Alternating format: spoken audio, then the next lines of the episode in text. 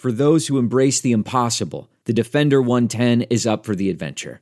This iconic vehicle has been redefined with thoroughly modern design. Featuring a reimagined exterior with compelling proportions and precise detailing, and an interior built with robust materials and integrity, the Defender 110 lets you go further and do more. Its durability has been tested to the extreme, while the cargo capacity means more room for your gear. Ready for a wide range of adventures, the Defender family features the two door Defender 90, the Defender 110, and the Defender 130, which seats up to eight. Learn more at LandRoverUSA.com forward slash Defender. Achieving a gorgeous grin from home isn't a total mystery with Byte Clear aligners. Just don't be surprised if all of your sleuthing friends start asking, What's your secret? Begin by ordering your at home impression kit today for only $14.95. Byte Clear aligners are doctor directed and delivered to your door. Treatment costs thousands less than braces. Plus, they offer flexible financing, accept eligible insurance, and you can pay with your HSA FSA. Get 80% off your impression kit when you use code WONDERY at Byte.com. That's B-Y-T-E dot com. Start your confidence journey today with Byte. Welcome to the Nerdist Podcast number 435. That's not just an arbitrary number. We've done 435 podcasts that we've put out. That's a lot of podcasts. More that are coming down the pipeline. Ooh. Damn.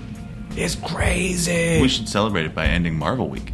what? This would be a perfect episode. I'm just feeling that to wrap up Marvel Week, episode number 435. But before we get to that, I'm performing tonight, November 8th, at the Carolina Theater in Durham, North Carolina. I know a lot of people don't listen right when the podcast comes out, but if you do, and you happen to be in North Carolina, oh, come on out. You know, it might even be crazier. People are waiting for you to come on on stage listening to this in the audience right now.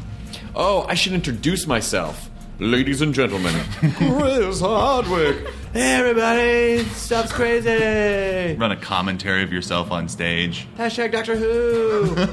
um, but uh, at midnight's also on for another week for our initial run, so hopefully we get to come back. I don't know. It seems to be doing well, but uh, but you never know. You never know what's going to happen. So at midnight's on Monday through Thursday after Colbert uh, on Comedy Central. Uh, the the time is in the name unless you were in the central time zone, but we couldn't call it at 11 central because that doesn't have It's a, good quite though the ring to it. didn't call that version of the show like go to hell Central Time Zone though. We I mean, not. no, well. I, I'm a central close. time zone child. I'm, you know, I'm from Ah, that's Memphis, right, and so right.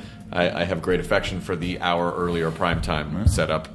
Um, but uh, this episode was brought to you by Shutterstock.com. Uh, Shutterstock is a place where you're going to find videos uh, for your next creative project, whether it's a you know website or an advertisement or multimedia presentation. You can choose from over 700,000 high quality stock video clips, 2D animations, 3D motion graphics. They have pretty much any digital format you're going to need, uh, and most of them come in HD as well.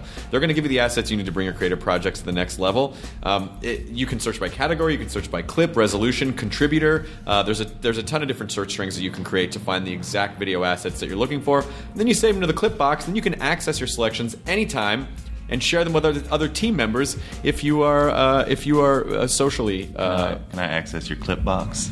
y- y- not with that beard. Oh. It's weird when you say Can I rub my beard against your clip box? Yeah, you know, again, I don't want you to have. Okay, I'm not giving I'm not giving Kyle access to my clip box. You don't get to see what's in there, Kyle. Oh. But anyone else can create their own clip box if you want. don't give Kyle access to your clip box. Ladies and Um, gentlemen, if you would like access beard rubbing to your clip box, please email beardclipboxrubber at gmail.com. or just go find Kyle on Twitter. What's your Twitter? At Kyle Clark is rad. Oh, you are Kyle Clark is rad. And you can send as many clip boxes as you want to that. I love Yes. it. So to, to Kyle, tweeted Come him. get rubbed. Clip clip box clip box access approved. Yeah. Uh, so Shutterstock has also has amazing customer service. They have dedicated reps 24 hours uh, throughout the week. No credit card needed. Go to Shutterstock.com, start an account, and uh, start to imagine what your next project's going to look like. And once you decide to purchase, use the offer code Nerdist11, and all new accounts will receive 30% off any package. Thanks so much, Shutterstock, for sponsoring this episode of Nerdist Podcast, which, as Kyle previously said, and his beard said, is uh, uh, Kevin Feige wrapping up Marvel Week. This has been a really fun week. Clark Gregg was great, and uh, and Tom Hiddleston was uh, was charming man in the dreaming. He really was. He really was. I saw. I went to the Thor premiere, which was a blast. Uh, and I sat, I sat in front of Rooker, and then and Karen Gillan was right behind them. They just did James Gunn's movie. They just did Guardians, Guardians of the Galaxy, uh, which looks amazing. Yeah, just does. from the, the little clip that you know, just the little teaser. It was really just like a Such here's a vibe of the cast. movie. Yeah. Uh, that they showed at, at Comic Con, so I'm I'm very very very excited about that. I'm excited And- about ripped Chris Pratt. ripped Chris Pratt is going to be in that movie. He was not there. Rip, Rip, Rip Chris Pratt or previous uh, Chris Pratt 1.0 was not there either. But um, uh, Thor was a blast, and and Hiddleston. I ran into him at the at the after party, and I was just mm, for a quick was like, oh, thanks for doing the bad guys again today. And he stopped, and again, he's just so engaging, and he talked and. You know, he kissed Chloe on the cheek, and she was like, "He kissed me." Like it was like this. she got the vapors. Hiddleston gave Chloe the vapors, and I got to see Kevin Feige and give Kevin a, a, a high, High five. Feige. But I gave him a high Feige. Nice. Uh, which, by the way, what Kevin Feige has done um, with this with this the cinematic Marvel universe is unprecedented, and it's genius and innovative, and uh, and he's a lovely guy. And uh, and we went out to Marvel. They just moved to the studio uh, to the Disney to the Disney lot in Burbank, and um, and and had a had a great chat, which is uh, which you will hear right now. And um, he actually does listen to the podcast, which weirds me. It's weird when people you respect are like, "Oh, I know the thing you do," and you're like, "What? You're not supposed to know what I do. I'm supposed to know what you do." That's pretty cool. It is pretty cool. also, cool. hello. yeah. I like what you do. Uh, uh, Feige, do not give Kyle access to your clip box. Please. Uh, Sorry.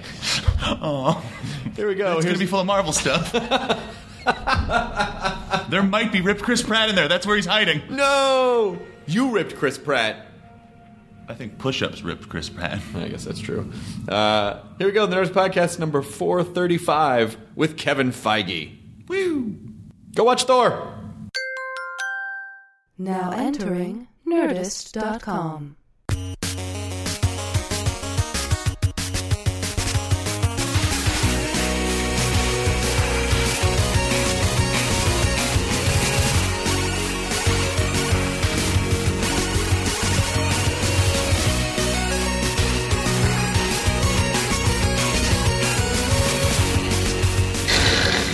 my second day in this office.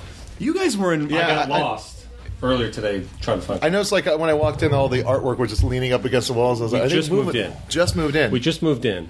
I used to come to this building a lot. I had a girlfriend that worked in this building. Uh, she was like a music for Disney TV animation. Laura. Oh. Yeah, so I used to come in. It was weird. I haven't been back since, and that was like you know. Four So years Jonah's ago. going to start having some weird flashbacks. Yeah, yeah, That's gonna yeah. happen. yeah Is she exactly. still here? Yeah, I still here. No, she. They moved. She was with Phineas and Ferb, and they all moved somewhere else. So I just want Out of my life. I just want to say that um, uh, the table, this table is particularly sensitive. So, So don't we, touch if we it. hit the table, And don't make fun of it. It'll pick, and don't make fun of the No, table. don't make fun of the table. Don't make fun of the table. It's a nice table. It's all right. round. I mean, you know, it's Oh look, it's it's sort of. Actually, if you spin the ta- if you flip the table over, it almost looks like an X Men logo. Starting early. What? I'm not starting anything. I'm just saying. that's the, that's what I call desperation Easter egg hunting. But did you notice the table? Did you see the Okay, shadow Come of? on, we have work to do. No, but look. If you look. You're just trying to just trying to plant the Easter eggs all over the place. Yeah, it's nice. Were you guys were in Huntington Beach or Manhattan? Manhattan Beach. Manhattan Oh, Beach. really? Manhattan Beach. Uh, yeah, at Raleigh Studios out there. Oh, okay. All right. or Is it that used the to be same called Raleigh, Raleigh- Studios. The one that's on Bronson. Uh, it, it used to be related to the whole. Yeah, the, the- that that company managed it. I was, I was talking to your uh, to your assistant. She was like, "We just moved here two days ago into Burbank from Manhattan Beach," and I was like, "Oh my god, Manhattan Beach." Which I guess is not that bad if you live over there, but if you don't live in Manhattan Beach, that is a trek. That's a trek. It is, but it's but Burbank is depends where you live. It depends where you Where live. Where do you live? In the Palisades, Then, and from the this is much worse. Yeah, this Yeah. is way yeah, worse. this is much worse. Would you? Uh, do you go I- up and around, or do you go through the city? Uh, I'm learning. This is literally my second day coming okay. here, so it's I'm learning different Ways. You just got to As- use yeah. ways. President of- That's what everyone tells me. As a Yeah. president of Marvel Studios, don't you feel like Disney could construct like some type of pneumatic transport system underneath the ground? If, if there was some sort of singular rail system or a monorail of some type that could, that could take you places, I would love it. There's Which- a guy from uh, New Haverbrook that's bringing in the monorail. New Haverbrook. New Haverbrook in uh, Ogdenville. That's right. Um, I was just funny because I was just watching, as an adult for the first time, Who Framed Roger Rabbit uh, last night. Dee and I uh, watched it, and it's funny how like it's like the first, like one of the first like kind of lines of like piping in that movie is um, it's like, "Hey, Mister, don't you have a car? Why would I need a car? And I'm in Los Angeles. They have the best public transport in the country." That's they almost should have just turned to the camera and went, Yeah. ah. Remember? But- Yeah. stop your laughing. Remember that too. Roger Rabbit not only so holds up, but it's also that must be an interesting case study for you because when again will all of I, I guess Wreck It Ralph came pretty close, but Yeah. will, when again will all of that I all that different IP from Yeah. this company be allowed to? Yep. Like, do you just sort of salivate when you see that? How did they get? Oh my god! it's pretty amazing. And you know, I remember reading my Starlog magazine and all this stuff when I was a kid to learn about it, and how Roger Rabbit was such an insane uh, production, and uh, uh, Eddie Valiant almost went crazy because he was acting to nothing because it was right. Everything was added later, but that's the way every movie's made now. Now, yeah, every single that's movie, true.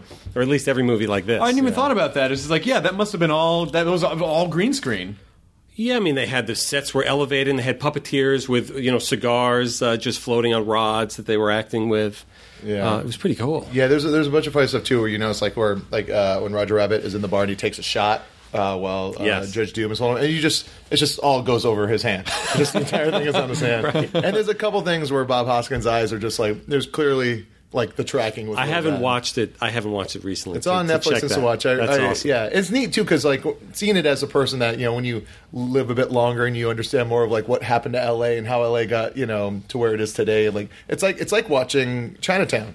I know, but Yeah. but just Yeah. but just as an animation dork, just watching and seeing like uh, Fleischer characters mixed with Warner and and not Warner Brothers characters in the way they do them now, like Warner Brothers characters in the way that Bob Bo- that Bob Clampett drew them. Yep. Like really, they really were so thorough and uh, and, and also. Isn't it kind of funny as a side tangent to a side tangent? I guess a tangent really is automatically a It's side to the thing. side of that other It's tangent. it's, it's it, well, this is a side tangent because it was Yes. about. Look at look at the movie franchises that Christopher Lloyd was a part of. Oh, yeah, I mean, Back to the Future, Roger Rabbit, Addams Family, and then Piranha. well, Angels in the Outfield. Angels, Angels in in the the Outfield. we have to bring it. We have to. We have to bring him back. Yeah, he's uh he's really good and completely crazy. It seems. He's great. He's he's one of those. You know, we have a list of people like, wouldn't it be great to? Spader was on that list for a long time, and now he's finally, Now he's- he's finally yeah, in. he's back. Lloyd is definitely one of those. Being, I mean, Back to the Future is one of the formative experiences of my childhood. Yeah. Love those movies. I love all three of them. I'll defend all three of them. Not two was a little rocky for me because it was so much retro exposition. It blew my mind. It blew my mind. They're going back into the movie. So when I watch that movie, I know that Marty's behind the stage crawling on top. Yeah. I, I can't That- believe It it. changes the first cool. movie Oh for yeah, you. I thought that was so cool. Yeah. when the third movie came out, uh, I was in college, and because they did that thing where they released two and three within like six months of each Yeah, other. the- yeah, That yeah. was November crazy. and uh, like June. Yeah. And remember, like it was like you would finish two, and then the trailer for the next movie would come out. I remember I'd never like that blew my mind. Well, that and that's and on Captain America: The First Avenger. For those who sat through the credits, we had a a teaser for Avengers. That's right. And I used to go, you know, like Back to the Future Three, and people would go, "What?" So would you say that that's where? I certainly, li- I certainly accepted that as an idea. They did it right after the movie. We did it after the credits, but I thought that was cool. I remember going to see the third Back to the Future, and I took off class that day because they showed the trilogy. So it was at the Cinerama Dome. There was no none of the rest of the theater. None of the arc light wasn't there yet. So it was just the dome, and um, sat watched the first movie. And then the second movie, and then they premiered the third movie.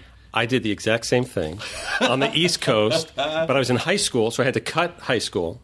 I had to, you know, I snuck out, went to Manhattan, and saw all three movies, and got a T-shirt that I still have somewhere that says "I saw the future back to back to back." Oh wow, that's fucking rad. And I might have even wore my jeans inside out. I have to tell you. oh, that's what all the cool kids are doing. Yeah, That's what the cool kids are doing In 2015, they will. When people would go, "What are you You doing?" mean in a year and a couple months? now that's that's something else.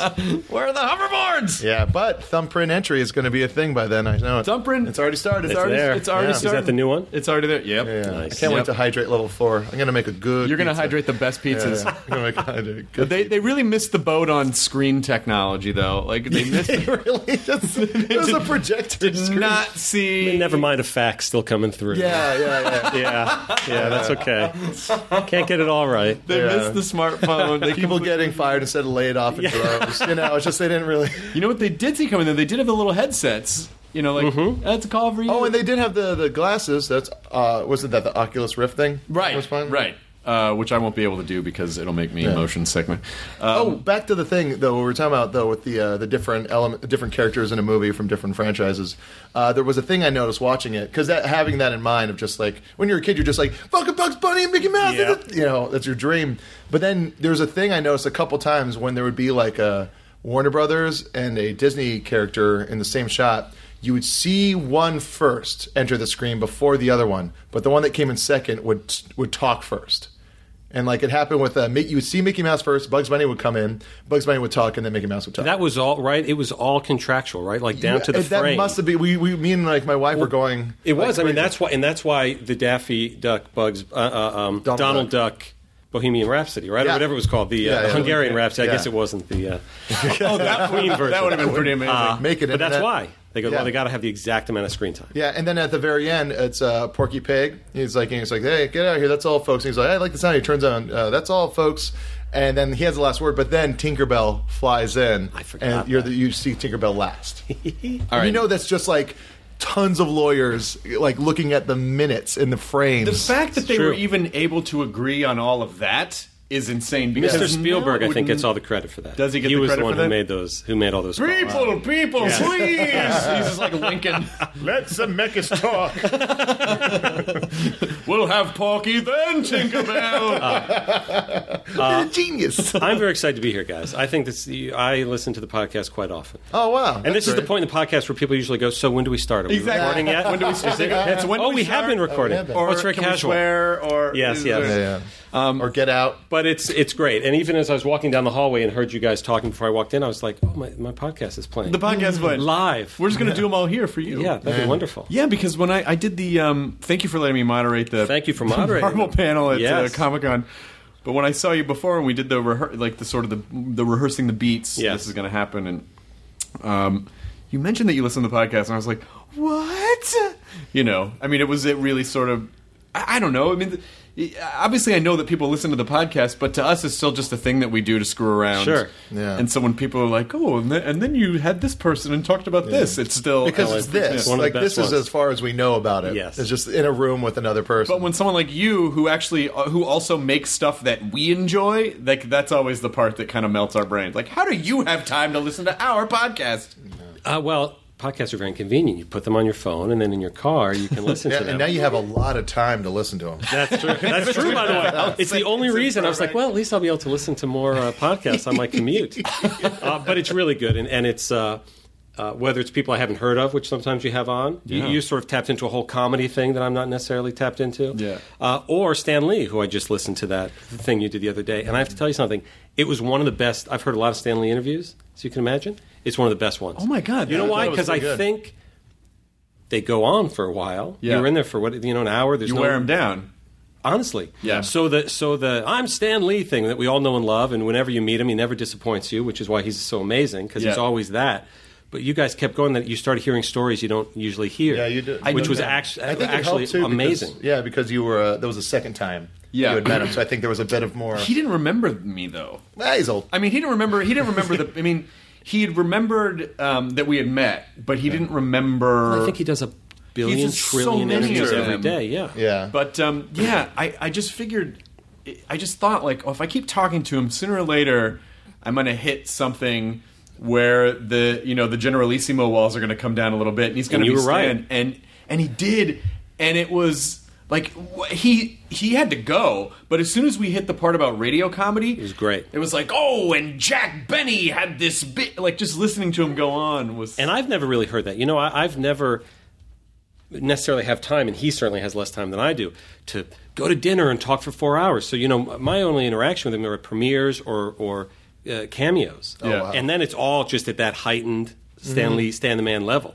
Uh, so I loved hearing those old those old stories. But isn't it interesting that you know um, Stan kind of comes from this uh, sort of uh, P.T. Barnum kind of, and you are, who are in a very similar position.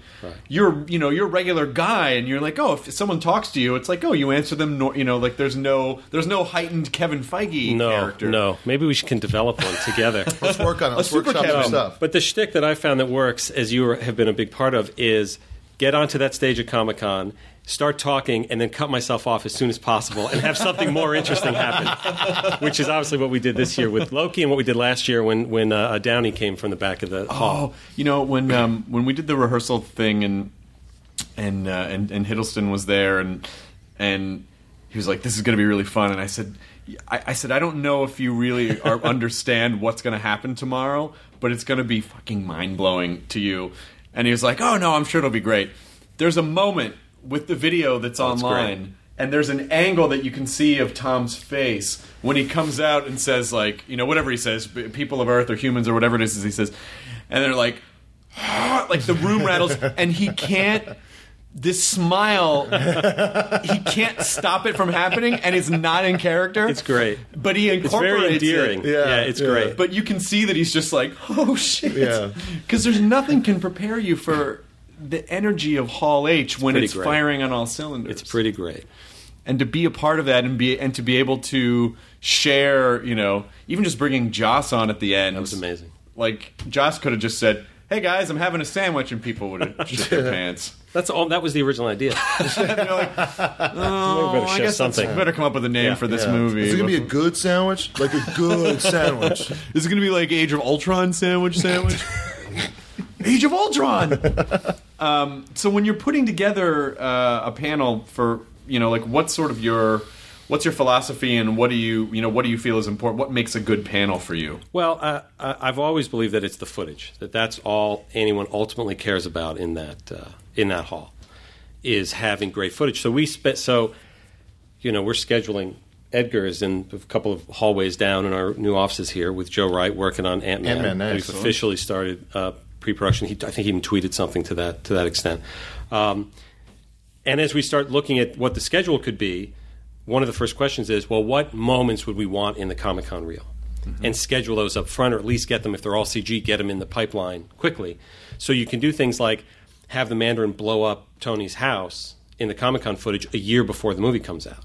That's because we put that in the pipeline early. They're difficult shots. We want them to be great in the final movie, but if we start them, you know, five, six months ahead, we can have something ready. If you actually were to go back and look at the Comic Con clip and look at the final clip, they've evolved, but they feel real enough. That's the- crazy. So that. even when you're in production on a movie that like is crazy enough, you have to step back and go, "Well, wait, let's shoot this part first. Totally. because of That's San where the Diego. P.T. Barnum 100% stuff right. comes in. 100% that's right. crazy because it's like 100% there's right. enough to worry about just making a movie of that fucking size. But look, going back to when uh, when uh, Favreau, you know, walked out uh, and surprised the crowd in uh, whatever it was, 2007, um, and we had footage for Iron Man. That's really what you know. We look at that moment as one of the key moments kicking off, you know, Marvel Studio as it, as its own entity and as our own thing.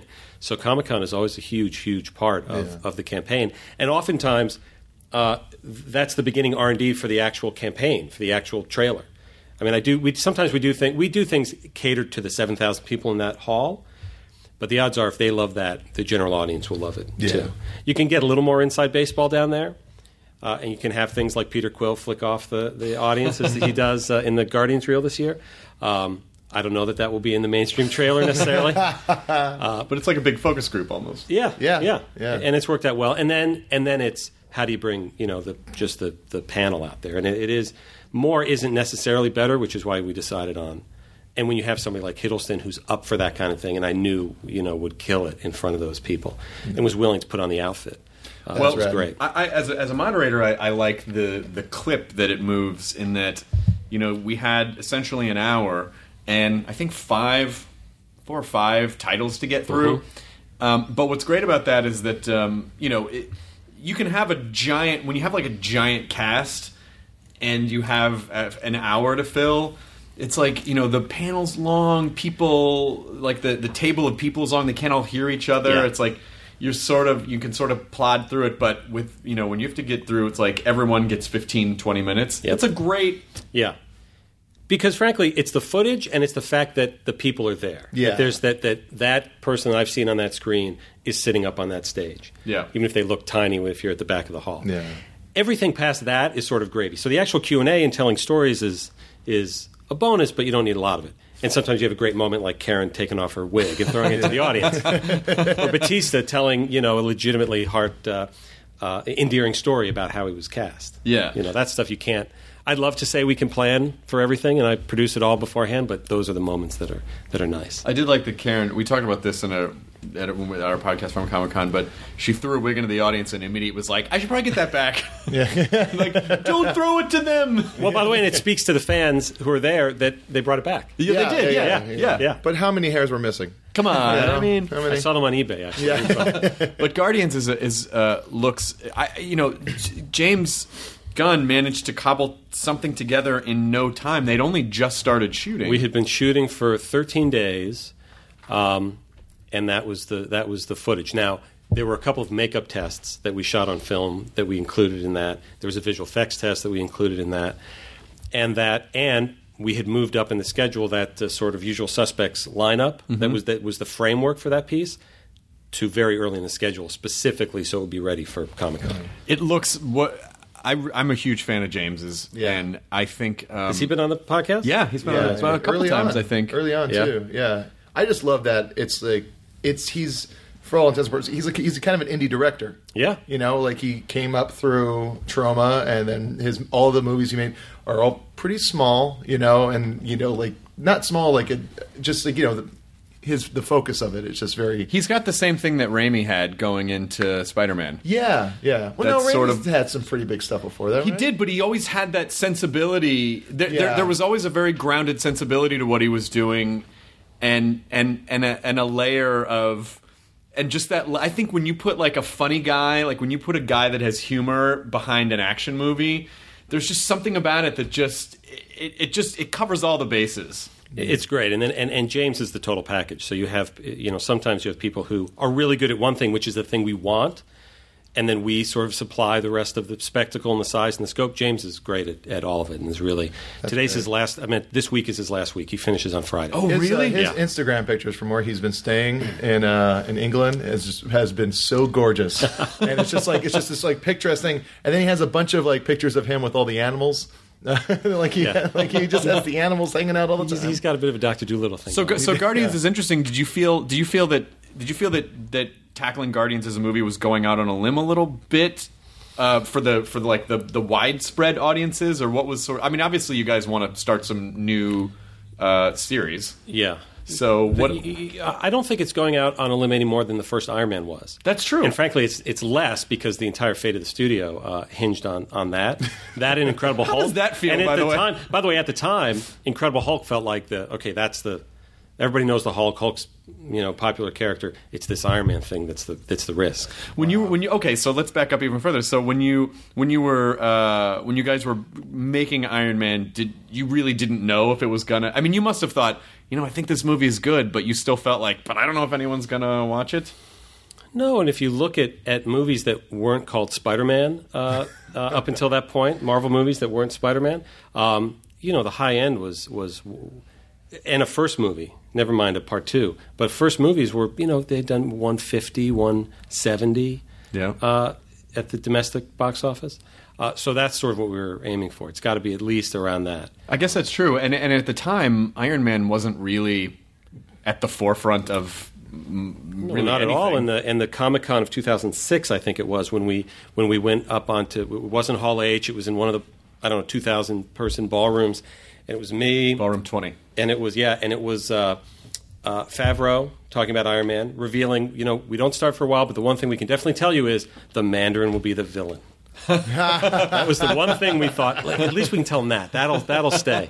We hadn't cast it yet. We hadn't done anything, um, and then obviously that changed. Uh, and Louis Leterrier was up there. We were talking about the Incredible Hulk, and Edgar Wright was up there talking about Ant Man. Ant Man, even back then. Yep, 2006. 2006. Really? Those were the three the three filmmakers we had up there to talk about what we thought would be sort of our first three And he- movies. and that was like right after Shaun, then right, or right after soon Hawkeye? after Shaun, yeah. Yeah. And and he, it just sort of kept getting pushed, and he was like he wasn't happy with the script, and they kept working on Well, it. Well, he and he yeah, and he went into from Hot Fuzz to Scott Pilgrim to, to World's End. Yeah. and we had a lot of things going on, so it wasn't uh, it wasn't pressing. yeah. and and everything will work out timing wise. But at that point, I think it was I don't remember who LA Times or somebody did a story uh, saying Marvel calls out the B team, like like Iron Man, and like we're really we don't have the big guns, so we have to try to make do with, with the with the B team. And I remember thinking, I, I don't think they're the B team. Now, when those when those when those movies started to hit, did you pick up a pile of dog shit with that newspaper article and nail it back to the LA Times? No, I, we like it. I, you know, we like being,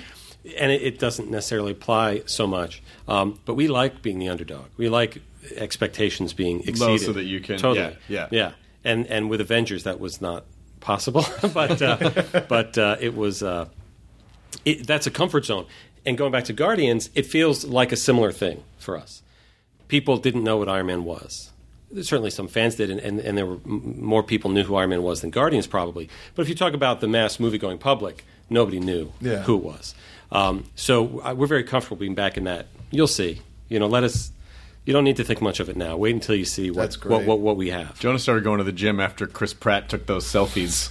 Yeah, you know, like the next. He's amazing. I was on a trip, eating like an asshole, and then like uh, I was just you know had heartburn in bed at a hotel, and then I see his Instagram picture. I was like, well, that's the end of that. Because I always like I was like, ah, he's like a schlubby guy that got on TV. He- He's gonna be a, he's all right. And then all of a sudden, Just fucking ripped. ripped, piece of shit.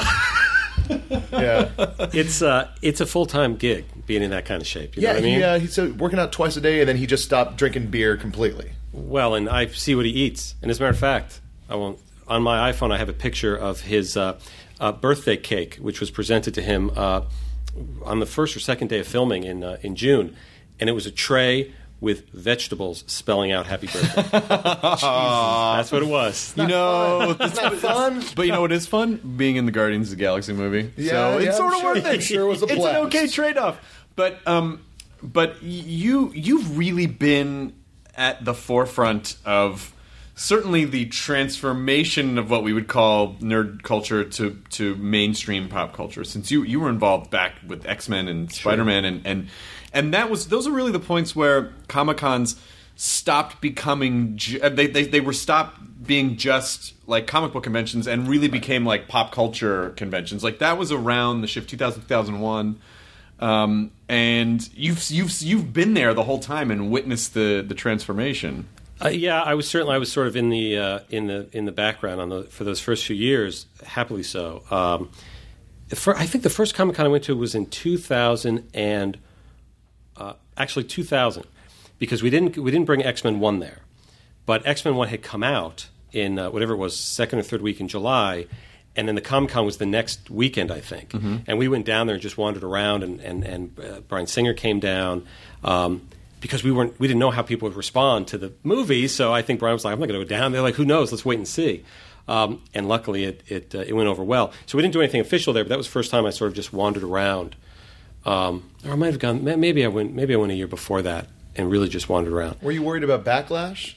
Just because this was like kind of like the first. Sure, really sure, and that was the you know the X Men One was in production in 1999, um, like September '99 to March 2000 for July 2000 release, and it was the birth of in cool news and all of this sort of people on the internet are talking about what we're doing now. Yeah. Um, and if you remember, there was a nobody would remember this, but there was a photo of Hugh in the Wolverine costume, stolen Polaroid, stolen off of a wardrobe cart.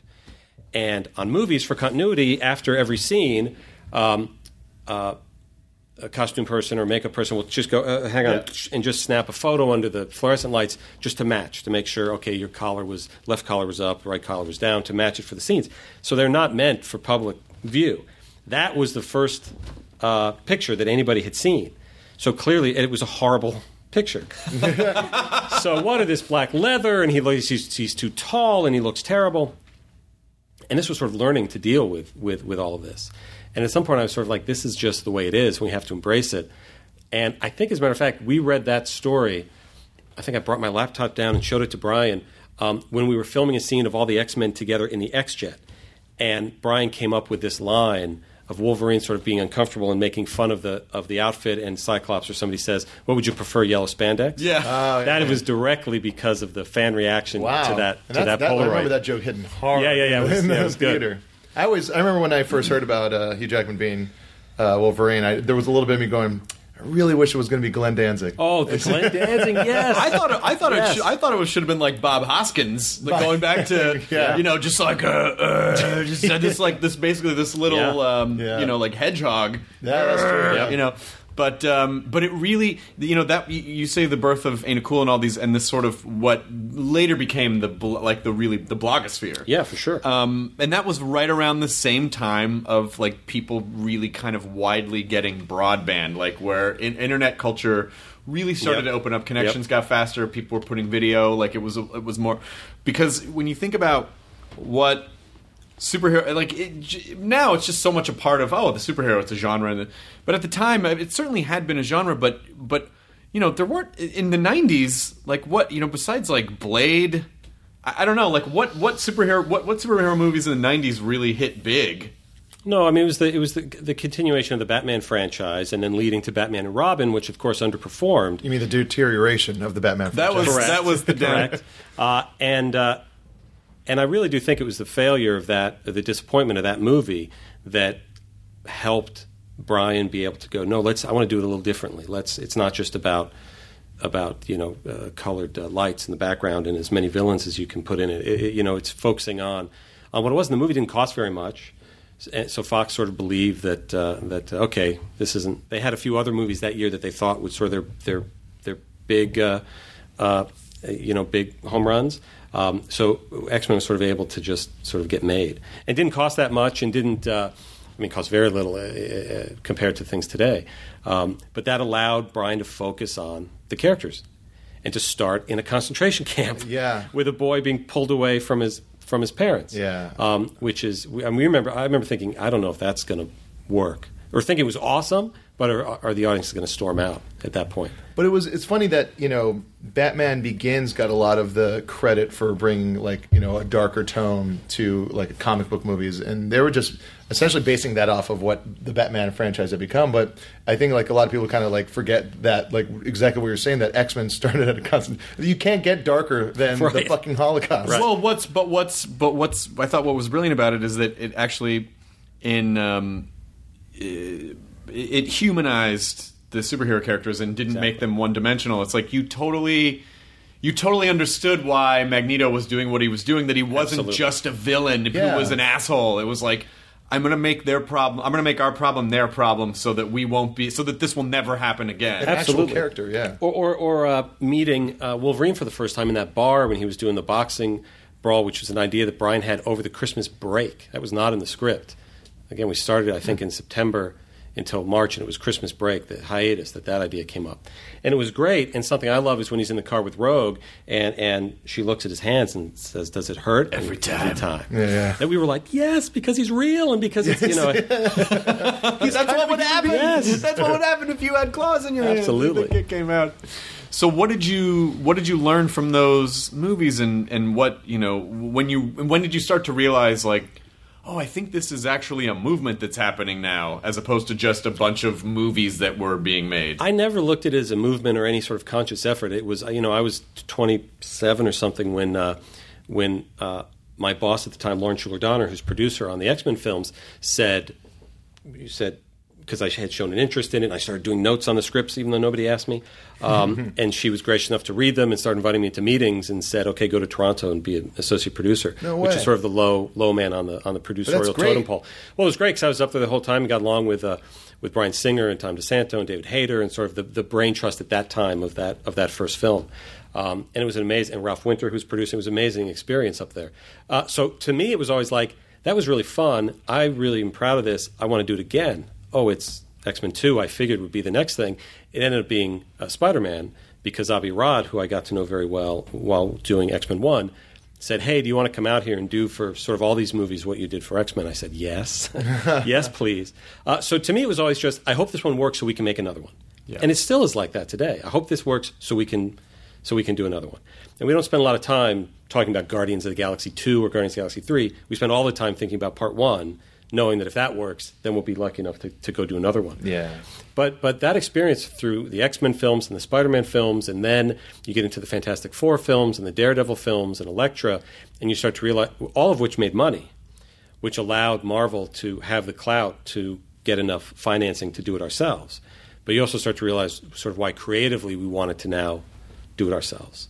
Yeah. Uh, and say we think you know very proud of, of some of those movies, less proud of other of those films, um, and, and and being very excited to have all of the blame on our shoulders. Exactly. So in other words, if there was a part of a movie that people didn't like, oftentimes I go, I know uh, we fought against it, but we couldn't, we didn't have the power, and we were very excited to say, oh, if there's something you don't like, it's our fault. Right? If, if Iron Man hadn't worked because of X, Y, or Z, we'd say we thought X, Y, Z would work. We were wrong. Sorry. We were. Com- I was completely comfortable with that, and still am. Well, it's important. because at least it's coming from a place of, you know, we were going to try. We were going for something. We were trying something. Yeah. Uh, as opposed to some decisions in the past are made on uh, who's the hot actor or actress on this show, or who's the or, or peop- this movie just did well over the weekend. Here's a note on Monday morning to change your entire franchise to try to match more of that. We don't spend a lot of time chasing things, um, other than the idea that excites us. Well, you don't want the marketing department making your decisions, and then you and then you feel you know like if you're a fan, you don't have to explain to your fans like because it's terrible when you do it and then it doesn't work and you knew it wouldn't work, but you had to do it anyway, and you're like, shit, I'm so oh man. No, no, no. There's Yeah, we, we sort of vowed not to let that happen. And we were lucky in that the first movie to come out with what we believed was our instincts on how we could how we could do this. There, were- there were a lot of X Men, uh, sorry, uh, Iron Man scripts developed before what became the, the Iron Man movie, um, updating the origins and, and, and changing it to this or changing it to that. And one of the first things we said, and, and Favreau said when he came in for a meeting was, "No, this is great. Shouldn't just update it. It's Afghanistan instead of Vietnam." He's in a convoy. He gets wounded. It's it's perfect, um, and just staying true to those sort of things. And when you when you guys went with Favreau, was that kind of in the same vein of like when you went with Sam Raimi? Like it's just like it's like this guy kind of he knows story, he knows like he knows how to like Yeah, I mean, I, I wasn't. I, I hiring Sam was before before me. Uh, Yeah. I think it was a great choice, but I, I I wasn't involved in it. But seeing how that worked and worked Yeah. very well, and even Bryan, which I, again I didn't hire him, but I was around for, for that yeah, process. you saw the process of that. Yeah, it made sense. Hire people who are smart and are talented and are good at, at something, uh, not just good at an effect shot or good at mounting a big spectacle. Yeah, like this guy Most of our directors movies, aren't yeah. good at that, Yeah, um, yeah. Or, or haven't shown yet, or hadn't had the opportunity to show that they were good at that yet. Um, Shane Black, most recently on Iron Man three, hadn't done a lot of that, but sitting in. As he was scripting sequences, I think Iron Man 3 action sequences are some of the most clever and inventive sequences we've ever had. yeah. And that came from he and Drew Pearce sitting down and writing it, having no idea how to execute it at all. Yeah. Um, uh, and then we, you know, help. I think that's always a good thing too for you know when uh if you're you're just writing and then you, you don't know the technical aspects, so you don't know how hard something might be. Exactly. So you just go and you make the best thing you could, and then it, you know then you have to hand it off to another guy who's like, "Fuck you," you know? I supposed to do with I this? can't make this. Uh, but it's like when you don't have any boundaries, you're like you're free to have your mind go and make something as like fresh and new. and that's where we always start. Yeah. Now, then the budget comes in, and reality comes in. But frankly, they're so. A, our budgets are not small anymore, and VFX can do almost anything now. So you just got to figure out a way. It's not about, hey, can we pull this off? It's how can we pull this off in a way that feels real enough? Uh, and in the case of the Barrel of Monkey sequence in Iron Man 3, it was throw 10 people out of a plane eight times a day for, for, for a week. So wh- you know, and you don't have to say which ones, but kind of going back to the the movies that you said over the years didn't really work. I think you and your audience can I, guess. I think we all know. I think you can guess. I think we all know which ones we're talking for. And, and it also is saying that, that when, when Marvel Studios got the, the uh, fin- Iron Man and the Incredible Hulk were independent films, which people forget. We had a completion bond, which means it's an insurance company to make sure that, that you uh, uh, finish the movie because they don't trust you. You haven't necessarily had the experience to, to finish and deliver movies. So the insurance company, or maybe it's the financiers, I don't know, I'm not the business guy necessarily, um, uh, we'll check it out. A- And that was how we thought we were going to make all of our movies.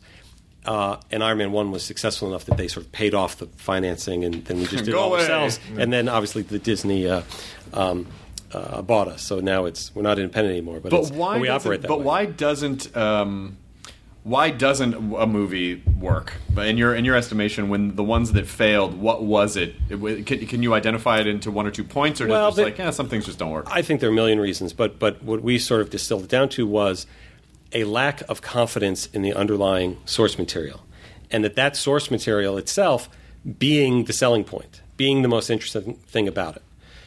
Uh, so when you know you look at the casts of most of our movies, um, they're not the hottest marquee star of the of the day. They are now in the sequels because thankfully, if a movie works, Robert is the biggest star in the world now. That was not the case at, at the time. Um, It's actually kind of a risky to put him in the movies. a- absolutely, Yeah, and and we had a with his, lot. like rebirth, pretty much. Yeah, and we had a lot of discussions, and there were a lot of you know people, uh, uh, understandably, whose job it was to make sure that we uh, repay that money and don't uh, don't lose the rights to the characters, which I think is what would have happened if the movies didn't work.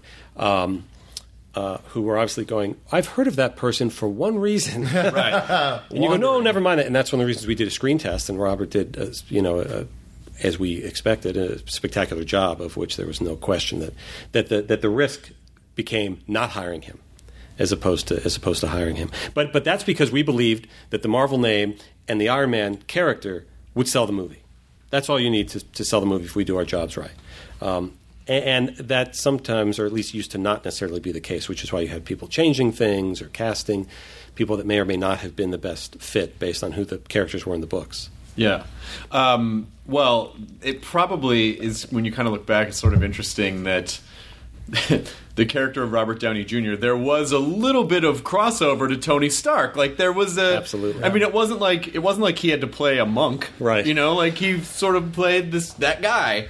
Um, and you know, I'm sure I'm sure in his own life he overcame much darker obstacles, but still, that idea that there was a little there was something a little dirty behind him, is sort of like it really kind of helped the character. Yeah, absolutely. And I wouldn't say that was the primary reason. We just knew he was engaging and that we wanted Tony Stark. Tony Stark is kind of a prick, right? I mean, Yeah. he kind of rides that line, and Downey is very, very good at, at riding that line and maintaining his likability. Still being likable, yeah. Yeah. It's it's pretty Because he had to for most of his life, just being like a like a crazy alcoholic, but still like charming people into giving them work. Well, and that's and that's why it's very different than you you know you, uh, you look at certain celebrity scandals, and it's very hard to come back from because it involved other people or hurting or insulting other people. Robert, that was never the case. It was always a self-destructive thing that Yeah. people thought, "Oh, this guy's so talented." Um, you, you know, talking about the likability factor. Uh, one of the one of the maybe the first idea that, that I remember Favreau having in an early meeting was to start the movie with the convoy attack on uh, on Tony Stark and then go back and see how he got to that point, and then jump up to real time and continue the movie. And that's the way it is. You remember he's he's uh, he's attacked in that convoy. He's charming for a few lines, in which he mentions MySpace, which has already dated us, um, and uh, and he gets blown up. And I remember loving loving the notion, which evolved a little bit later, of going from the hero of the movie bleeding, tied to a chair, scared shitless, and then slamming to our title Oh, nice. Yeah, like yeah, how yeah. like you've never seen that before, so I thought it was cool. Yeah. Um, but we got some notes. We we were in a position then, and now that we don't necessarily have to take a lot of outside notes, if any. But I always want to hear them because I, I don't go, no, we're smarter than everyone. I always want to hear the notes. And we got a few people saying, hey, you know, you should try a linear structure. And John was like, no, we're not doing that. We're not doing that. And I thought, we probably don't need to do that. But I asked an assistant editor to cut it like that so I could watch the first act as if it were linear, which is to say, starting in Vegas Yep. and then continuing. And after about 10 minutes, I said, no, turn it off, turn it off. The genius of, of the way Favreau wanted to do that was you immediately empathize with this guy Yeah. who you know is going to be dying tied to a chair. So when he's a jackass in Vegas and to the Leslie Bibb character and to Gwyneth uh, to a lesser extent in that early sequence, you tolerate it because you know what's coming. Yeah, yeah. But bef- but if you don't, it sort of was too far in the other. Then he's just a hell of is good? He's blown up. Yeah. yeah. so how involved are you with um, you know with a project when you guys take it on? Are you uh, how how involved are you versus how much? How do you know when to trust the director and go okay you you, you well, we're, we're we're very involved, and on and on each of the uh, there's uh, our co-president Lou D'Esposito. There's each of our executive producers, Jeremy Latcham in the case of Iron Man One, Iron Man Two, Avengers is doing Guardians and Avengers Two now, or Stephen Broussard who did Incredible Hulk and Captain America and uh, Iron Man Three, Craig Kyle on the th- on the uh, Thor movies. Um, uh, so they're always there uh, every day of production, every day of the entire movie from from before we've hired any writers or directors through to the premiere of the premiere of the movie. So we're very involved every every single day. I tend to be more involved in the development uh, and pre-production, sort of making sure all the ducks are in a row. Then less involved in production itself, mainly because we usually have uh, multiple things going on, and that's where we trust the director to to to do what they do on set and interact with the actors. and then in post we're there every day. Uh, uh, and post is where we're. Mo- I Bryan Singer used to say in my early. Uh, uh, experiences in the business that you make the movie three times. You make one movie in pre-production, you make another movie in production, and then you finally make another movie in post-production. Well, the movie you make in post-production is the movie the audience is going to see. uh, so that's the that's my favorite time. And then I can be in a room with like four people in the dark all day instead of looking. interacting with lots of human beings in the daytime. But again, you still have to. I mean, the, there is that element of you still have to have a little bit of faith or trust in yourself. Like, what? Because you know, I feel like a lot of times I'll think something is an amazing idea and then execute it, and then it turns out, oh, that was not a good idea at all. How could I have ever thought that that people would like that thing? Well, I mean, it's you. You need to have enough uh, confidence and support from other people to allow you to figure that out, to make those to make those mistakes. We make those mistakes all the time. We just try not to leave those mistakes in the final version of the movie that goes out. But there are enough times that, and even stuff that I go, this is going to be dumb, this is going to be stupid, and a director sort of fights for it, and I go, okay, and it ends up being one of the greatest things in the whole movie. Right. So, so I've learned to sort of and that's really again getting back to post and that's why we you know there's a, we do a lot of additional photography on our movies by design um, and there's a handful of scenes that always get left on the cutting room floor because you don't know what's going to work or what's not going to work um, uh, and you know it's a luxury to sort of be able to to go through that process. We build additional photography time into our initial schedule because we don't know what it will be but we know it'll be something. Every movie we've ever made has had between three days and 15 20 days of additional photography, which is which we always say additional photography instead of reshoots because reshoots means uh, it didn't work, so you're Yeah, doing it again. back, yeah. and and may- maybe once in a while that happens, but it but traditionally it's just we have a new idea, or or something was working really well, better than we anticipated. Let's keep going down that road and see where that takes us. Oh, it could take us to this. Go shoot a new scene. Was there something that you loved that you that you can think of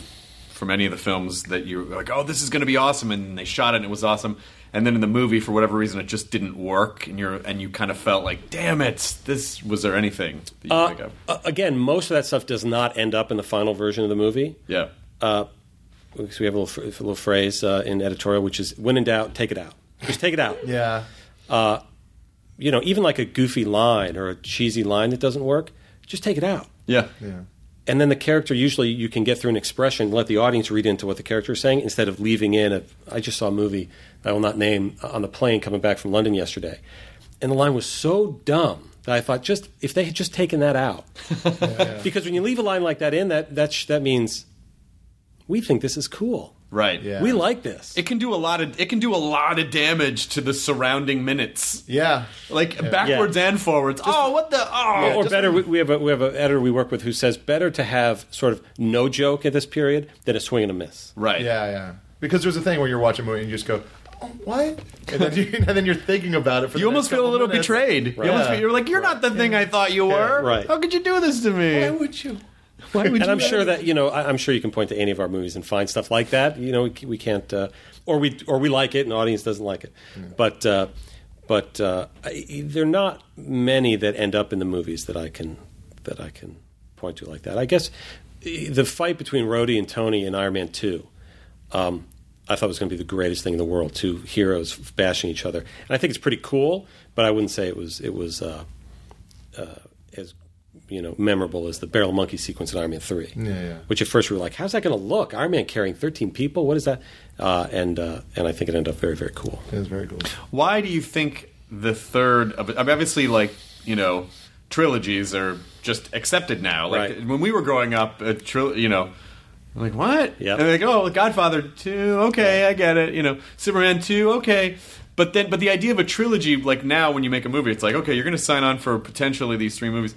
What is it about um, the third of a movie that is the most challenging? Because th- those are a lot of times those are the ones where you're like, well, yeah, it was all right, but you know, it wasn't. Is it because we're not surprised anymore? I think it, I don't know. I mean, you know, there had been somebody coined online the term threequelitis, uh, and and I would say there were a few of our movies, um, the Marvel movies, that you can look at as having threequelitis: Spider-Man three, X-Men three, and there are a million reasons for for all of that. Um, but I want to avoid that on, on Iron Man three, and I thought we had a, a, a secret weapon, which was the Avengers coming between Iron Man two and Iron Man three. Never mind how successful the Avengers. We couldn't have predicted that, and I, you'd be foolish to predict that level of success. But I thought it would be good because it would be a bit of a, a palate cleanser between Iron Man 2 and Iron Man 3 and allow you to not just go, oh well, well here's here's the culmination of a trilogy, Right. And if we're culminating a trilogy, then these are the kind of things that have to happen when you culminate in a trilogy. Maybe it's the last one, maybe it's this.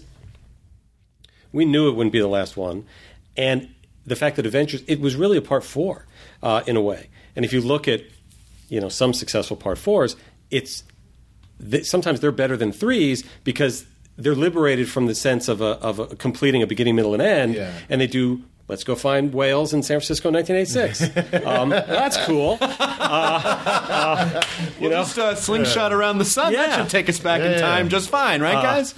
Uh, so so we knew that we had that that that could allow us to sort of uh, hit the reset button on uh, on Tony, and, and we ended up obviously taking it right out of Avengers and, and his angst and his uh, and his anxiety. And going with that, and then trying something different, and, and putting Tony in a position that we hadn't uh, seen him uh, uh, in since the first act of Iron Man One. We used to say that Iron Man Three sort of returned to this. He's back in the cave. He's he's lost his house is blown up. He's lost his suit doesn't work, and he's got to go use his ingenuity to, to get out of a out of a situation. great. And just treat it as a as sort of a character study. When you hire Shane Black, you hire him to be clever and ingenious with sequences and do a sort of a character study. Well, I think one of the things that is uh, that has been essential in the uh, Kevin Feige world that we inhabit now is that it's sort of like what you said that um, you're essentially creating these this universe that the movies are really just different touch points of the universe. It sort of operates the way that comic books operate. 100%. That you're following these just these different perspe- They're all actually you're they're, they're, you're on like the ninth or tenth. Like you're all just different aspects of these characters, but all part of one unified thing. Well, that was always the great. That was it was always secondary, but it was always one of the most interesting things to me when we became Marvel Studios. Is well, yes, we don't have the rights to Spider-Man or to X-Men or to Fantastic Four, or at the time, um, uh, Daredevil and a few others. Um, but look at all this that we have. And in that 2006 Comic Con piece, somebody asked me about Avengers, and I said, well, and we had no firm plans at all at that point. Uh, but we have Iron Man, we have Hulk, we have Captain America, we have Thor. Put them together, who do you got? So, so it was always sort of the promise of what it could be that A, we can make the movies the way we believe they should be made, and if they stink, it's our fault instead of going, I know it wasn't, I tried to convince them. Um, uh, and that someday we could we could weave it in, which is of course what the what the Sam Jackson was all about. The end of Iron Man One, saying you're the part of a big universe, you just don't know it yet. Yeah. Um, that was us going. This could be really cool, and I hope audiences think it's cool. And thank, thankfully they did. But then people sometimes go, "When did you first think to put them all together?" I said, "I didn't think of that. They, that's what the comics. it was already there. I'm just replicating that." Well, what the genius thing about it is that it allows you to, you know, when you feel like you've reached the end of some franchises, is weave in like, you know, can you tie in Ant Man? Can you tie in that they're all just a part of this thing that people are just, you know, all going down corridors of the same house. Um, and I hadn't thought about it before as far as three, threequelitis of like. Oh, they're just. Try- I mean, like you know, how long had Sam Raimi been with? You know, he'd been with Spider Man. How many years at that point? Yeah. and it's sort of like by the Seven third years. one, Ah, you know, what do you do? And so, yeah, you do that thing that that the Batman franchises suffer from, which is in lieu of maybe having a way to make it fresh, just go, well, let's just bring in like four, four different storylines and just put it up there and just be done with it, you know? Or why in X3 does fucking. Why does Logan not? Why does he kill Phoenix? Why doesn't he just? They're standing on a pile of mutant cure. Why does he just pick it up and be like, "S- cut it out? And then she has no more crazy telekinetic powers, and then she's just normal again. And then they can just kind of rekindle their, you know, you know, like why did they? Okay, I'm sorry. I don't. That's not your problem. I don't know why I'm throwing that at your face. That would be like uh, honest trailers didn't exist back then. I guess but they could have done a heck. I'm not sure they'll go back and do that now, but it'd be a good one. but but the idea that you know that it doesn't have to be like oh you don't have to conclude the story right now and make some grand point at the end it's like oh this is now it's gonna this chapter's gonna pick up over here with these ans- these other characters a lot of that is is uh, as you were saying, you know, the, the notion of a trilogy. It went from what's a trilogy, and then of course we all grew up and Star Wars was embedded in us, and, and it was, oh, that's a trilogy. And it culminates and you defeat the Death Star, and then you celebrate with the Ewoks. That's what it. That's how a trilogy. Uh, that's how a trilogy Literally, that's finishes. how every yeah, even that's if it's they just the should. end of any movie, the third movie. now we up, dance with Ewoks. explodes and the That's Ewoks right. show up. Um, and I love Jedi, and I will defend Ewoks uh, to the death, frankly. Love but but um, w- w- that's not what we were doing. We we were, you know, the comics have many many many many many more stories to tell. So I think when you're liberated from that, it it it frees you to just keep telling these stories. I hope. I think. Now, when you're looking at all the different, uh, the other the other thing about you know if you're sort of following the idea of comics and the philosophy of comics is that you know uh, the characters evolved and they're passed on to different writers and they have different powers and they have different points. I mean, just the I, you know, uh, uh, just kind of even reading about Ant Man and like.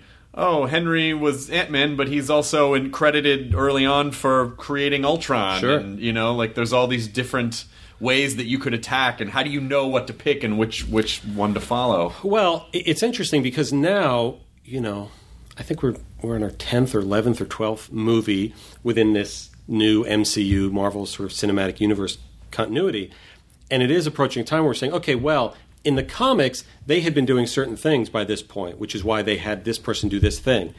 If we did that now, it wouldn't make any sense because you know we've done enough things that are unique in in these other movies that we need to now start being true not just to the comic continuity, which again we've never been completely true to. That's always been the inspiration. But now we have to be true to our own continuity. So certainly in the case of Ultron, there are a few characters in the franchise who would make sense to, to have been involved in that in that creation, other than introducing a new character out of nowhere to come and do it. Um, and Edgar already has certain ideas and plans for those characters going back to Comic Con 2006 Wow. that we wanted to maintain. yeah. That's the, the the movie business to me. I mean, tell I always kind of bitch that television takes forever.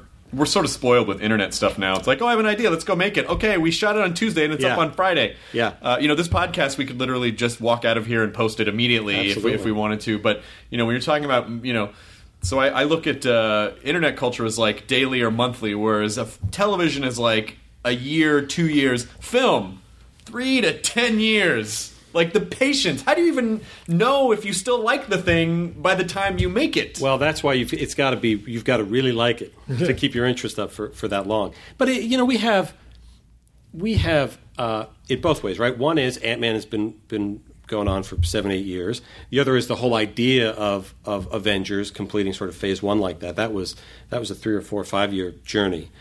But then we also, you know, shoot scenes right after the premiere and then put it in the you know the shawarma scene on, on Avengers we shot after the premiere. Um, uh, so I got to see that. I got to see a crowd react to that two weeks after we shot it. Wow. Um, you know, there, there- and there have been a few cases like that where it's not uh, immediate posted online, but it's not waiting th- three or four years. And that's in, just talking about individual scenes or gags Yeah. that we put in at the last minute. Wow. Do you think audiences now? I, I, I sort of was feeling in the last year or so that uh, as an audience member, I do have a little bit of destruction fatigue. Yes. Just in terms of like watching cities get fucking obliterated. Because I think there's that idea of like, oh, but you know, the effects it looks really cool. But I think audiences now go, yeah, yeah, yeah, we know you can do all that. We know you can do all that. But then just watching watching cities in film after film after film after film just get leveled. Like I, it, I, I don't know, and you know, maybe it's maybe it's in a post 9/11 world, or I don't know what it is, but there's something where I feel a little like, ah, okay, okay, Yeah, I mean, I think I think Man of Steel and, and, and Into Darkness this summer was sort of the one-two punch where audiences went, "Wait a minute," Yeah. um, and I don't know if it's a 9/11 thing necessarily, but I do think it's a, yeah, I get it. The debris sims look really good. Yeah. um, and and and believe me, we had plenty of debris sims in uh, in uh, in Avengers. Um, but it, it, we knew, we had hoped, and it turned out to be right, that Hulk punching Thor and Hulk smashing Loki are the are the most memor- are much more memorable than uh, than look at the way that Leviathan crashed into the roof. right. Um, so we, we put a lot of focus on that, and, and when people see, uh, uh, I hope people go see Thor: The Dark World in a few weeks. The, f- I won't give away the finale, of course, but it is much more about um, uh, sort of individuals than it is about uh, destruction. How do you stay connected with your audiences, like in terms of how how active are you personally online and forums, and are you li- are you know? How much are you on MySpace? I'm on MySpace every day. Oh no, Kevin! Every what? is your ba- it's your band, right? it's uh, look, it gets to be sort of a, a, a drone or cacophony, but it's. I read enough of it. I never participate in it. No, you can't. No, but uh, but it's uh, but I've just it's just been part of my daily routine. Going back to reading, is Kenneth Branagh going to be Obi Wan Kenobi in, uh, in uh, Star Wars Episode One, uh, which was one of the first rumors I remember learning, thinking was a scoop on on uh, probably in What a a cool scoop. in '98. Um, no, probably '97 or something when they were Must before they be, were yeah. casting. I'm old. We're the same age. Uh, so, so that is just part of the daily thing to, to read and, and look at it. Um, I would not say it, it influences us. It can help if we. It can help tilt us one side or the other if we're on the fence about something, which we're not a lot, but sometimes are. Um, but you go crazy if you read if you read all of it. well, and also because This is great. This is horrible. This is great. This is Well, there's horrible. always gonna there's Yeah. always gonna be. I Yeah. mean, you know, especially I think I, you know, with these these Marvel films, which have essentially grossed like eight and a half billion dollars, some some crazy number like that. That you know, you are now. Does it feel? Do you feel weird or pressure in the sense of um, you're sort of at the top of this pyramid, and there are expectations. I, I interviewed George Lucas for something, and off camera, he was very you know, like, hey, you know, he had stories and he was very, you know, and on camera, he just got very guarded. And I, what I realized was, oh yeah, because all this stuff is bigger than him. And every time he opens his mouth, he is immediately going to divide people. And half the people are going to be like, that's brilliant, you're the Right. creator. And the other half of Right. people are like, how dare you? So how do you, you know, like, I don't think we're. I, I think Star Wars is a religion of which I'm a follower. I'm not sure we're a religion yet necessarily, um, and I think we have as many fans that are relatively new. You know, ba- going back to Iron Man 2008, as we do fans that have been complete loyal readers of the comics for decades and decades and decades. So I, I do think, you know, a little thing is we, we were we were um, finishing prep on the first Captain America film, and. Uh, we were doing the final costume test of uh, of his final look in the in, which we always wanted to be World War II ish, but also red, white, and blue in Captain America. And and Ryan Meinerding, uh, one of our head um, uh, visual designers, um, who if you look at the art of books is all over it and is a genius and and it works in house here for us, um, and had had drawn and, and co-designed many of those those costumes. Um, ha- is a big geek himself and had bought like for 300 bucks at some Comic Con a reproduction of Captain America's shield, and it was a comic version of the shield. You know the one Colbert has on his Yeah, uh, thing. yeah. It's like, it was like, like that one, and that was the one that we had Evans holding in the costume test. And we screened the final version of the of the of the costume test in a screening room afterwards, and we all looked at each other like, "Okay, that's great. That's awesome. Costume looks great." And I said, "All right, when when do we get the new shield?" And Joe and everybody said, "What do you mean? We'll just use that." And I went, "No, no, no, no, no. we can't just use that." because A, it didn't look good against the costume, but B, I think people expect, I think people go, oh, I wonder how they're going to adapt this to this big screen. I wonder what little tweaks they'll make to have it hold up on the on the big screen. So we had Ryan do a version of the Shield that had more plating and some more cut lines on it, which is the Shield that's in uh, uh, all the movies now. Um, but I do think people expect us to to alter things a little bit, and they trust us. I hope that we're not just altering it for no reason. As is some. Does Wolverine have to have crazy hair like that? Which were discussions early on on, on X Men One. Maybe a cigarette and not a cigar. I don't know. I don't know. We just need to make something. Yeah. Well, I think it's important that, you know, especially, and this is kind of a different, I feel like this is a different media landscape in the sense that, you know, I always say that the thing that um, I, I think one of the positives about Nerdist is that we're in the demographic of the stuff we're making. You are definitely in the demographic of, like, you're a fan, you know, you uh, have this encyclopedic knowledge of comics and the things that you work on, and, and, and you seem to Yeah. be. more more movies than comics, but but but yeah, I mean that's sort of the the team here, and, and I think that's part of, uh, uh, you know, the small team we've developed here. Most pe- most of my team have been here for for eight or nine or ten years. Started as assistants, start as I did, um, and and and frankly, put up had been putting up with a lot of stuff we put up with for a long time because we wanted to make these movies. Um, and it was and it was never about the the money. It was it was you know the, you know Marvel saying, "Hey," or or going back to Fox or to Avi or to uh, Lauren Shuler Donner saying, "You know, you want to go move to Toronto for eight months and uh, uh, live in the snow and." Uh, shoot a movie 15 hours a day? Hell yes, I do. Absolutely. and that enthusiasm is what you have to keep going. Otherwise, why be in this be in this business? So a lot of it is what do we think is cool? What do we think is funny? Uh, and we didn't know if other people would agree with us until until the first few movies worked.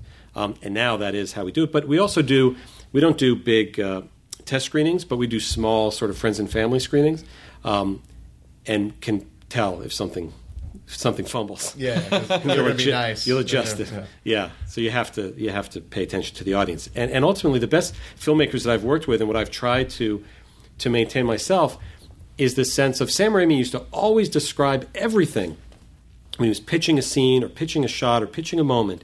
It all was with the end result of what he wanted the audience to feel in this moment. What he wanted how he wanted the audience to react to this shot or to this sequence or to this storyline. And I thought, well, of course, because that's all that matters.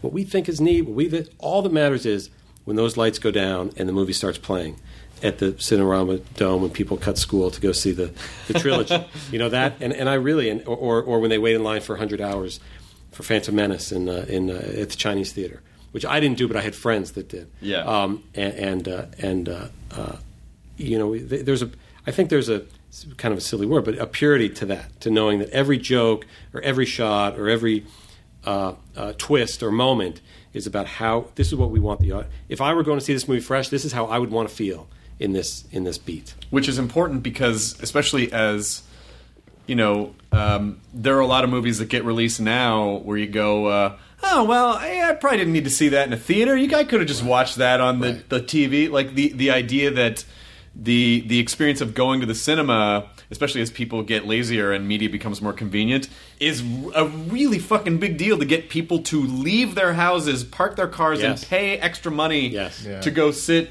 in a theater is that y- you know you guys are sort of you're kind of immune to that in a way because it, the scope of what you're making it, you kind of feel like a dipshit if you don't see it in the theater because like well I have to see you need to see every little piece and you need to see that that kind of stuff on a big I think that's true, and I think it's you know I think it's becoming.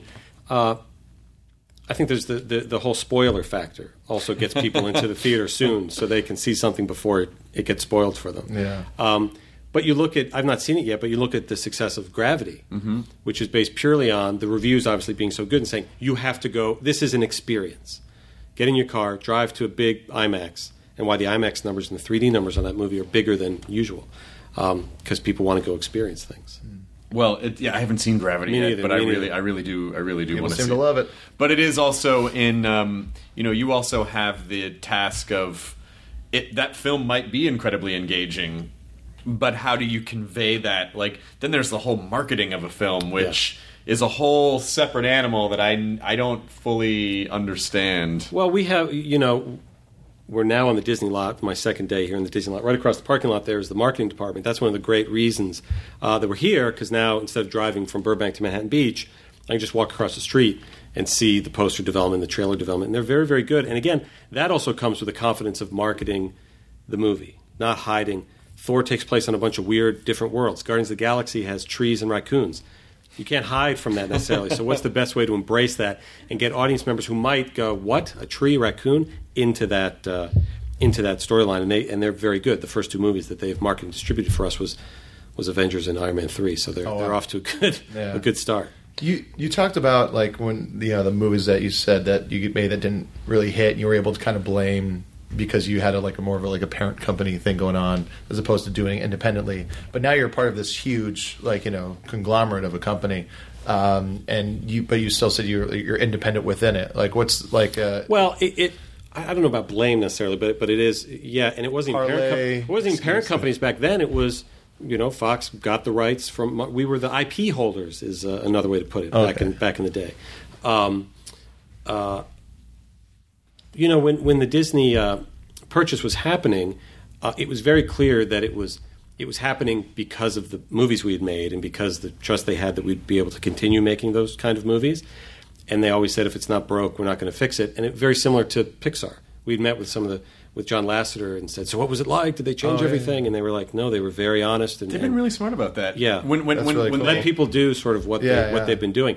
Uh, if any of the movies don't work, you know that'll probably be a different story in the future. But for the time being, um, uh, it's it's very very positive, Well, very that's why- supportive. cool. That's why when some Yeah. like when when the when the Lucasfilm thing happened and people were like, you know, I, I got a ton of tweets. I'm like, how, how do you feel about this? Is this the worst thing? And I'm like, why would this be the worst thing? You know, you look at Pixar, Marvel, the Muppets, like anything that they've absorbed. Besides the fact that Star Wars already has integration at the parks, and they really, but and and you need something with an infrastructure that size to take on IP that size. Yeah.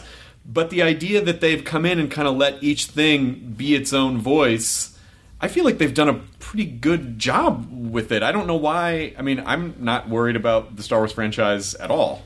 No, I mean I think you know certainly they showed it with Pixar. They've proven it with with uh, with us that uh, they're very very smart and then very very additive because there are smart people that run the studio here and incredible people that market and distribute it. So it's Yeah. it was a win win for us. And- And, they're all if you have somebody that this is a uh, they were 100% behind it. And when you get down to to the to the uh, executives whose job it is to make a trailer, or make a poster, they were always 100% behind it at Paramount, at all the studios we worked with. But there's a difference between the head of the company saying this is the most important thing behind our studio Sure. right now, and this is one of five important things behind our studio right now. Well, it, and it also, as we're kind of winding this down, this I'm, I'm going to start pushing this uh, on the podcast a lot to the internet, which is I know that our brains are asked to process a lot of data every day, and so it's very easy to form quick judgments based on no information. But as a lover of things, I really beg people to review. I, I beg people to view and then review. View something and then review it. Yeah. You know? Is Ben Affleck a great Batman? I'll find out when I see it. Exactly. How about that? I hate Exactly. I hate it when I see someone like see someone tweeting like um like like really digging this movie and I go digging and then like they tweet about it again. Never mind, it just took a turn. I go, You're not even fucking paying attention. Fucking listen, watch the goddamn Yeah. movie. Yes. Don't Like- tweet during things. Yeah, I, I also hate immediate reviews upon like I like um I like to let a movie sit in me after a bit. Like so, I don't like immediately when right when the lights go up, just go, oh, did you? Could you? You know, like I I stopped going to movie with a bunch of friends because of that. I totally get that. Yeah, I'd rather let it sit and Because- go. You know what? I had a good time. How I'm many gonna- times have you seen a movie and then your reaction maybe wasn't necessarily like, "Holy shit, that was that just changed my worldview," but four days later you're still thinking about it Yeah. and like, "Wow," Let it you know. Well, one of the reasons I love movies and want to and, and wanted to make them is because they last forever, right? If, if you preserve them and if you, uh, but and yes, the most important thing are those first few weeks and and are you going to make enough money so you can make another one, which is uh, which is my whole goal. Uh, but you look back and I was just reading about somebody tweeted um, recently an initial line uh, uh, from the Time magazine, I think it was Time magazine review of Vertigo. it was like, oh, Hitchcock's, uh, you know, got the TV bug. He's done too many of those TV shows. This is just like a TV thing. Um, I lo- or, or the initial reviews for Wizard of Oz or something.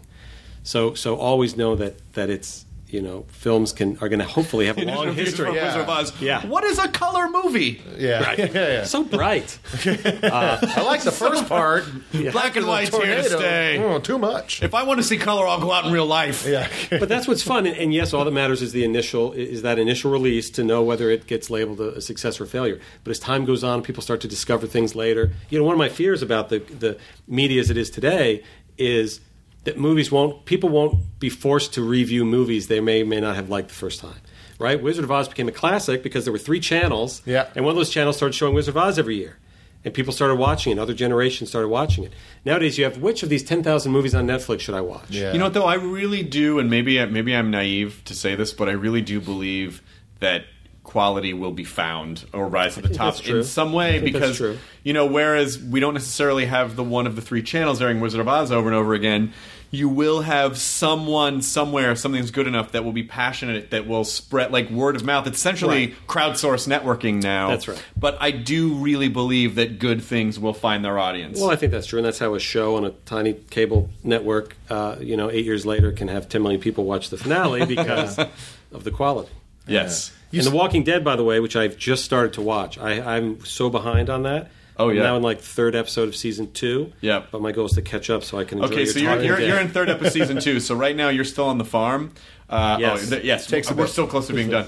yeah, the farm. You're, you're, Yeah, they'll you're on the for a while. farm. It's gonna Oh, it's gonna feel Yeah. like it's like it's a couple episodes where it's a little this. slow. Yeah. Yeah. That was the transition between Darabont and Mazzara. But I promise you, it like after a couple episodes of season two, it totally then you're like have told me that. Jesus, and so it and then it and then it goes. So you you'll be very fine. excited. You'll be good, uh, and uh, yeah, we're coming back for that too. I was with Rooker uh, the other day on, on set because he he plays a character called Yondu in the movie, and I was saying I'm just starting Walking Dead, and he like couldn't fathom it. I'm like, what, you haven't watched every one? I've So never you're watching met- it again? I've never met somebody like yeah. well, um, thank you so much for being on the podcast, and also I admire the fact that uh, one weird thing that I actually think about is why I don't watch Walking Dead or Breaking Bad ahead of when it airs more than like uh, you know hopefully a handful of hours because there's so much there's so much knowledge in your brain that you can't really share with anyone, and that would drive me crazy. As a fan of things, that would f- I got the Breaking Bad finale two days before it came out, and I held it until the last possible minute on the Sunday that it aired because I can't sit with it. Yep. Yep. and you have to. That is a whole separate power of keeping it in there and not shooting it out onto the world. Part of that is because you don't want to spoil it, and part of that is because things change so much. God forbid you announce at Comic Con 2006 that the Mandarin is the villain and Iron Man won, uh, because that's that's what would happen because we keep we keep adjusting. Well, um, thanks for being here, and This and, was awesome. and maybe I could talk you into. Sh- I missed the Ant Man footage, the test footage from Comic Con that We'll go show it to you now. Oh my god! Yeah, sweet. So, uh, oh yeah, so so Thor two coming out, Cap Yes. two next year, Yes. and um, um, and we'll post all the date stuff at the beginning Wonderful. of the podcast. But it was so lovely. to Thank you sit- so know, much, guys. Every time we Oh, hang that out, that I've was always, a I've always, yeah. You know, The only bummer is I won't be able to listen because I never like listening to myself talk. So I will have to take this you'll, week you'll, off. you'll skip this Yes, one. You'll yes. totally skip this one. Uh, cool. Enjoy your burrito, everyone, and remember: view and then review. Damn it! Make the shirt. I mean, that- that's the thing. Get that bumper sticker started. Here I come, T Fury. Now leaving Nerdist.com. Enjoy your burrito. This episode of the Nerdist Podcast is brought to you by Shutterstock.com. With over 700,000 high quality video clips, Shutterstock helps you take your creative projects to the next level. For 30% off your new account, go to Shutterstock.com and use the offer code NERDIST11. Nerdist and the number 11. This episode is brought to you by the effortlessly scrumptious bite of Skinny Pop Popcorn. Imagine this perfectly popped, endlessly delicious kernels, a symphony of just three simple ingredients popcorn, sunflower oil, and a sprinkle of salt. No compromise, just pure snacking freedom. And hey, if you're up for a twist, dive into flavors like zesty white cheddar to sweet and salty kettle. Every bite's a delight, light and oh so tasty. Shop Skinny Pop now.